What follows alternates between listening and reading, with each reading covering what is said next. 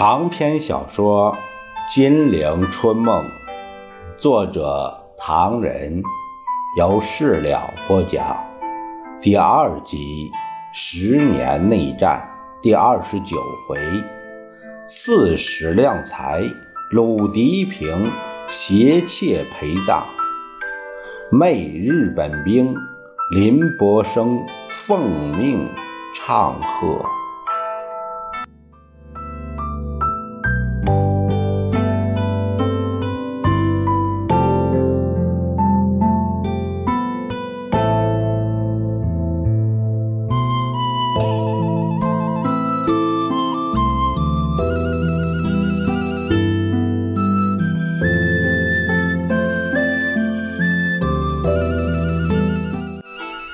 咱们书接上回，话说戴笠不解，他问道：“你问这个干什么？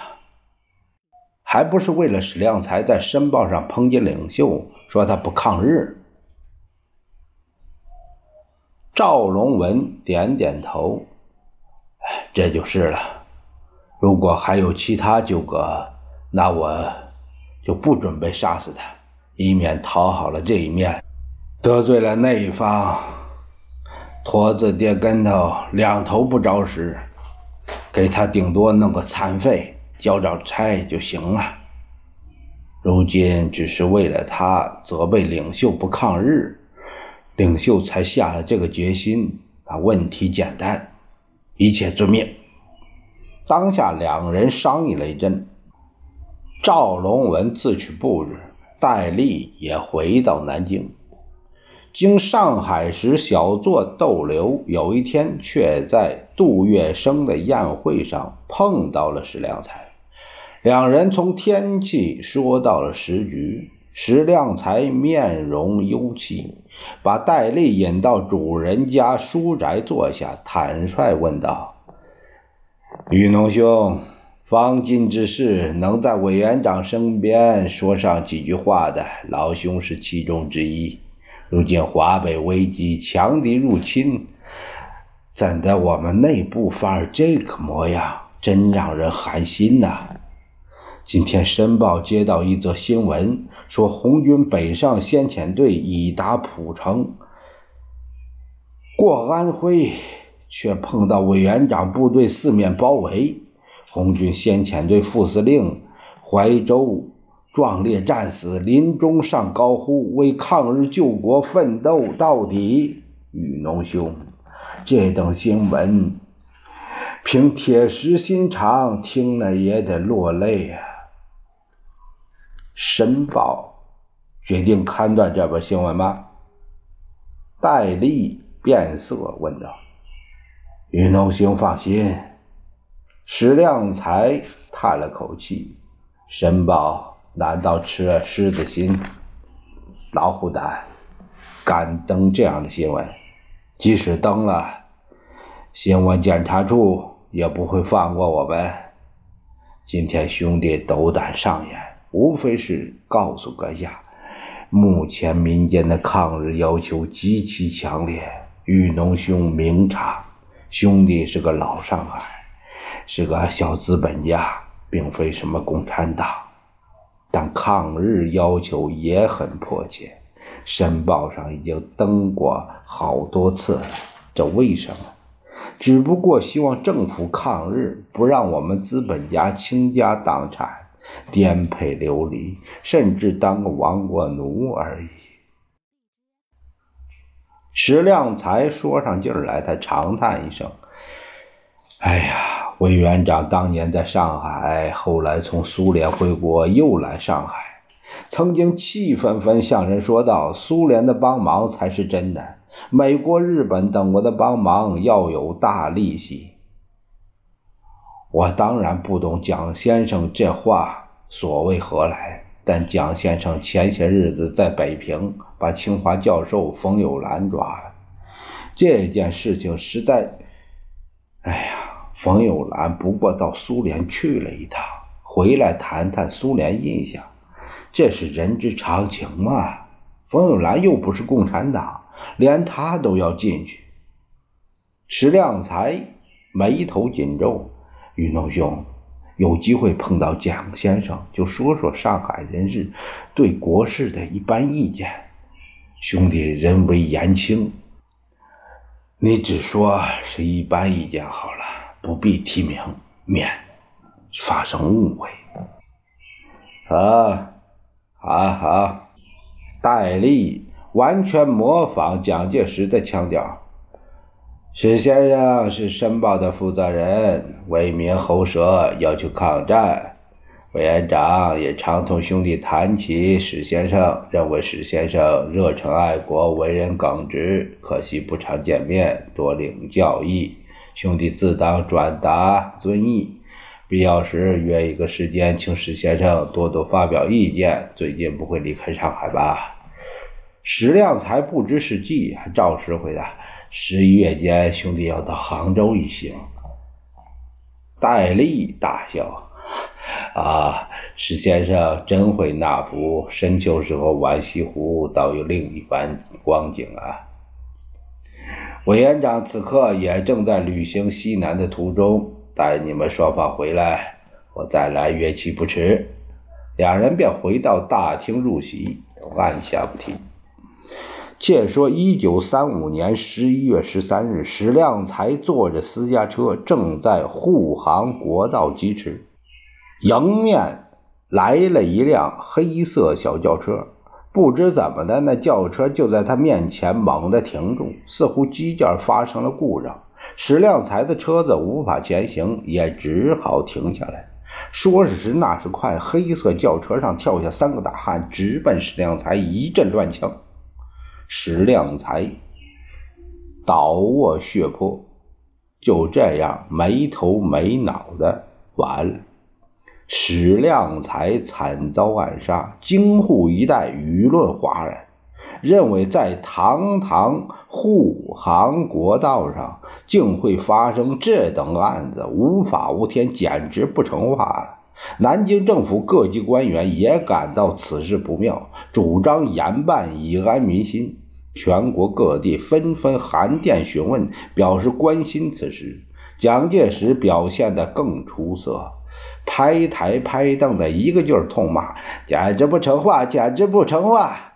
非给我查个水落石出不可！”一方面，急电浙江主席鲁涤平说，凶案发生在浙江境内，严令稽查凶手归案，不得怠慢。鲁涤平这当正在趾高气扬，因为进攻福建人民政府十九路军时，浙江。毗邻闽赣，在军事运输及补给工作上十分重要。鲁涤平在陈布雷的设计下，使浙江铁道军运效率发挥了一些作用，事后得到蒋介石的奖励。这番听说要逮捕杀死凶手，哪敢松懈？连日召开会议，大动脑筋，食不知味，夜不安枕。鲁涤平的如夫人抱怨说：“你这样忙法，忙坏了身体，怎么得了？”鲁涤平说道：“难得我在讨伐十九路军战役中有功，如今委员长亲自下令要我缉捕杀死的凶手，怎么能怠慢？一旦凶手归案，委员长免不了又要奖励一番。”到时候纱帽红顶越染越红，岂不快哉？鲁涤平当真努力追凶，可是不追也罢，一追追出了更伤脑筋的事儿来。原来赵龙文布置这次暗杀并不机密，漏洞极多。当时当地查出凶手所坐的黑色轿车，乃是杭州警官学校所有之物。杭州、海宁一带很多民众目击过这辆车子，人证俱在，赖也赖不掉。这样一来，鲁迪平不知如何是好。如夫人的抱怨也更甚：“我叫你不必如此卖力，你看看。”戴笠比鲁迪平更着急。只得连夜报告。蒋介石闻讯大惊，心想：如果把真凶捉到，势必枪毙。枪毙几个人无所谓，可是难保赵龙文不把戴笠牵出来。牵涉到戴笠，岂非等于把蒋介石牵了出来？那蒋介石于是比戴笠更急。戴笠难免吃了一顿耳光。过后，蒋介石拍桌子。你说该怎么办？瞧你把这个重要案子交给你个脓包去办。是，是，哦，我有一妙计，快说啊！报告委员长。戴笠松了口气。目前问题中心在那一辆车子，我们随便找三个死囚拿去枪毙，留下口供，承认是他们三个人盗窃汽车，劫使量才绑票不遂。引起枪杀，设计周密，疑惑警校。呃，车子是警校的，但人不是警校的。这么着就说全案业已解决，岂不干脆？不好不好，真是个混蛋！目前的问题不在汽车，而在鲁迪平、亚西贝。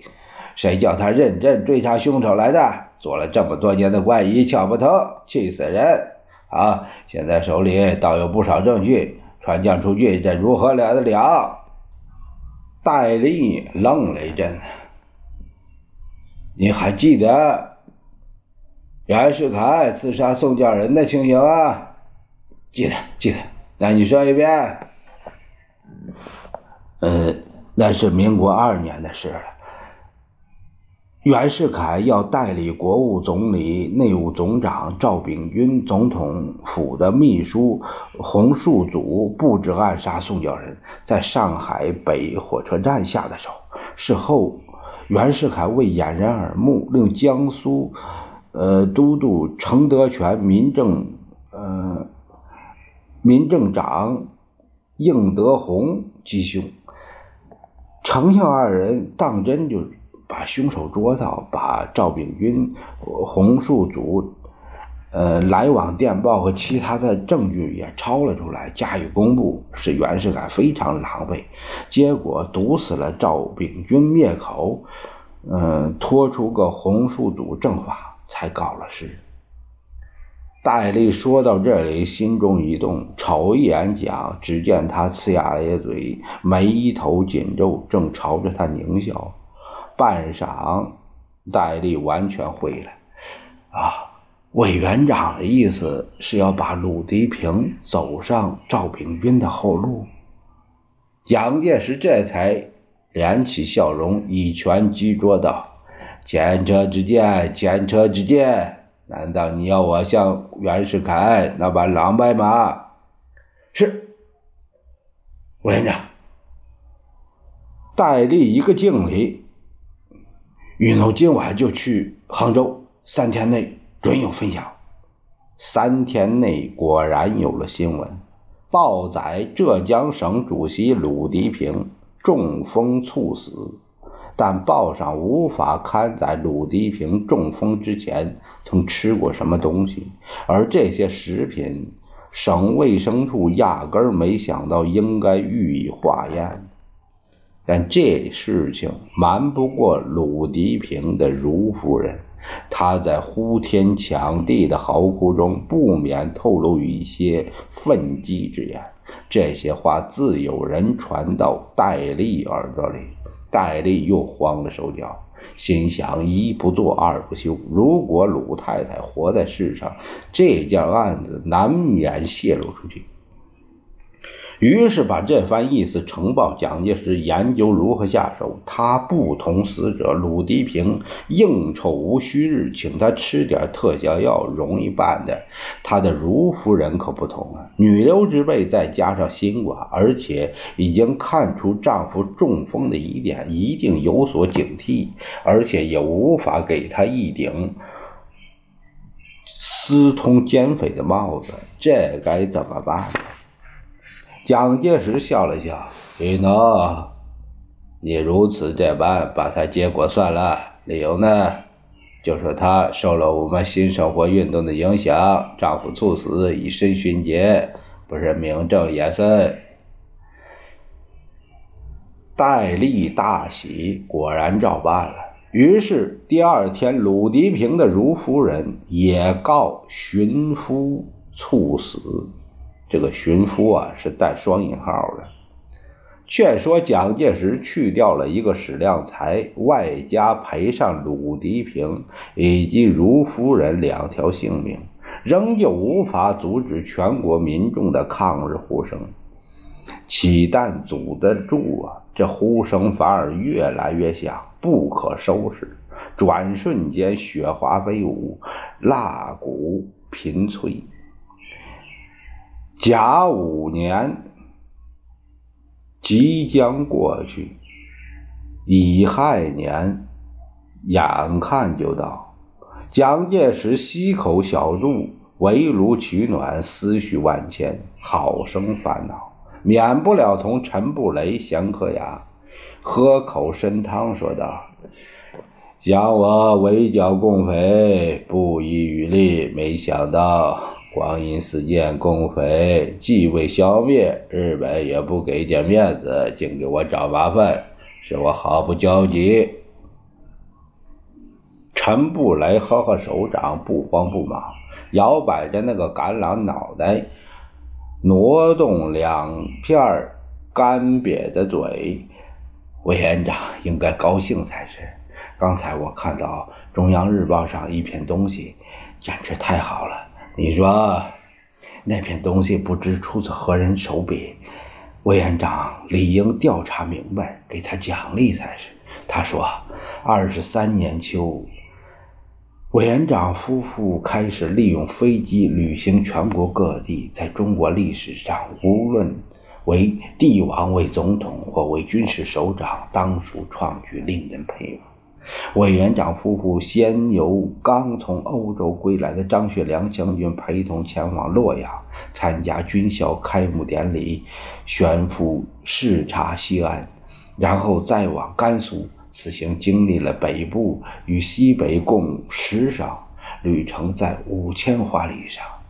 啊，底下就是说委员长如何为国辛劳，力谋统一等等。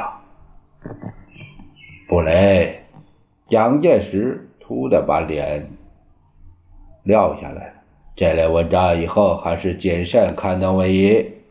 因为去年我这次旅行，以及今年还想去到川滇黔各省看看，我的目的不外乎加强各省对共匪的围剿，剪除当地的地方势力。这两个目标可以做，但不便明说。快通知南京，叫他们注意了。还有一个目的，不妨告诉你，你可不能泄露。我怎敢随便说话？我告诉你。今年我决定继续到西南的主要目的是想找一个后退之所。日本的做法固然如此，美国何尝肯放松一步啊？是日本就范而已，我两方面都不得罪。动刀枪，一来打不过人家，二来伤了感情，不如找个地方避避风头。可是去年在西北看了一趟，毫无实处。今年再去西南，西南特产丰富，大概没有问题。你说这计划可好啊？好极了，好极了！陈布雷抚掌赞叹：“真是，真是，套句时髦的话，伟大的杰作。”不过话说回来，前几天见着赵明。我们曾谈到关于对日态度问题，赵明的意思不妨向东京使个眼色，叫他们别太着急。我这里围剿问题还未解决，问题是这个眼色如何使法，表错了情，可是得不偿失。我曾经想过，就说日本人终究不能作为我们的敌人，我们中国也究竟有需与日本携手之必要。地乎有乎，该请日本当局仔细斟酌，你说好不好啊？陈布雷连忙掏出钢笔、小本子，记录着蒋介石敌乎有乎的大意。待他说完了，陈布雷把脑袋摇晃的像个拨浪鼓。好的不能再好，这个眼色使出去，日本人一定心跳。问题是用什么名义发表，用谁的名誉发表呢？蒋介石思索一番，呃，在《外交评论》杂志发表吧，显得郑重其事一点。这是论文，也算是我们一个有关外交路线的文件，试探一下也好。至于名字吧，呃。用徐道林剧名也罢。蒋介石喜出望外，在该文刊出不久，汪精卫也命林伯生在《中华日报》上发表了对日两条路线，论调完全一致。我现在布置的大致就绪了。蒋介石从西口去杭州，再到南昌度过阴历年，又在雪花纷飞中出发庐山，把杨永泰、陈布雷召到古岭，密商大计。首先是接触南昌行营，把围剿总部搬到武昌，同时修改了侍从室的组织。那个侍从室组织始于民国二十二年，最初。由林蔚文任主任，后来由晏道刚继任。原来编制是第一组警卫，第二组秘书，第三组调查及记录，第四组总务，另附设侍从参谋若干人。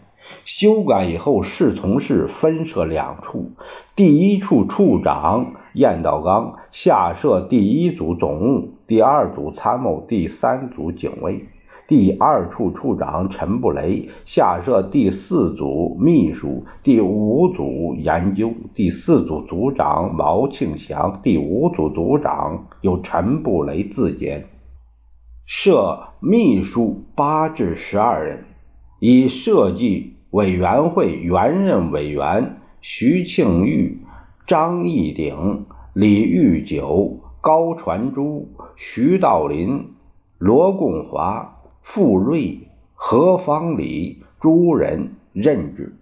原编第三组代理组长肖赞玉改任侍从秘书。预计把第五组扩大工作范围，找一个可靠的地方组办公室。于是决定把它设在汉口三北公司楼上，从事研究内政、法治、文教、时事、中日关系、经济等类，不要受抗日意见影响。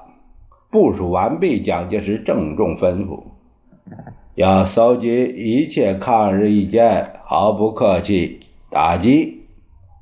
你们耳目不够灵活。我让戴笠配合你们的工作好了。一旦我首图西南，你们一起出发。说罢，就回到了南京。南京在全国抗日空气高潮的氛围中呈现着不宁，尤其是日本外相广田在新年中发表了中日亲善经济提携的演说以后。华北危机迫在眉睫，连一些军校学生都受不了这口鸟气，摩拳擦掌要求抗日。蒋介石心想，此事不做肯定表示，那还得了？于是，在元月底接见了广田的代表有吉大师，声明中日之间本无仇冤。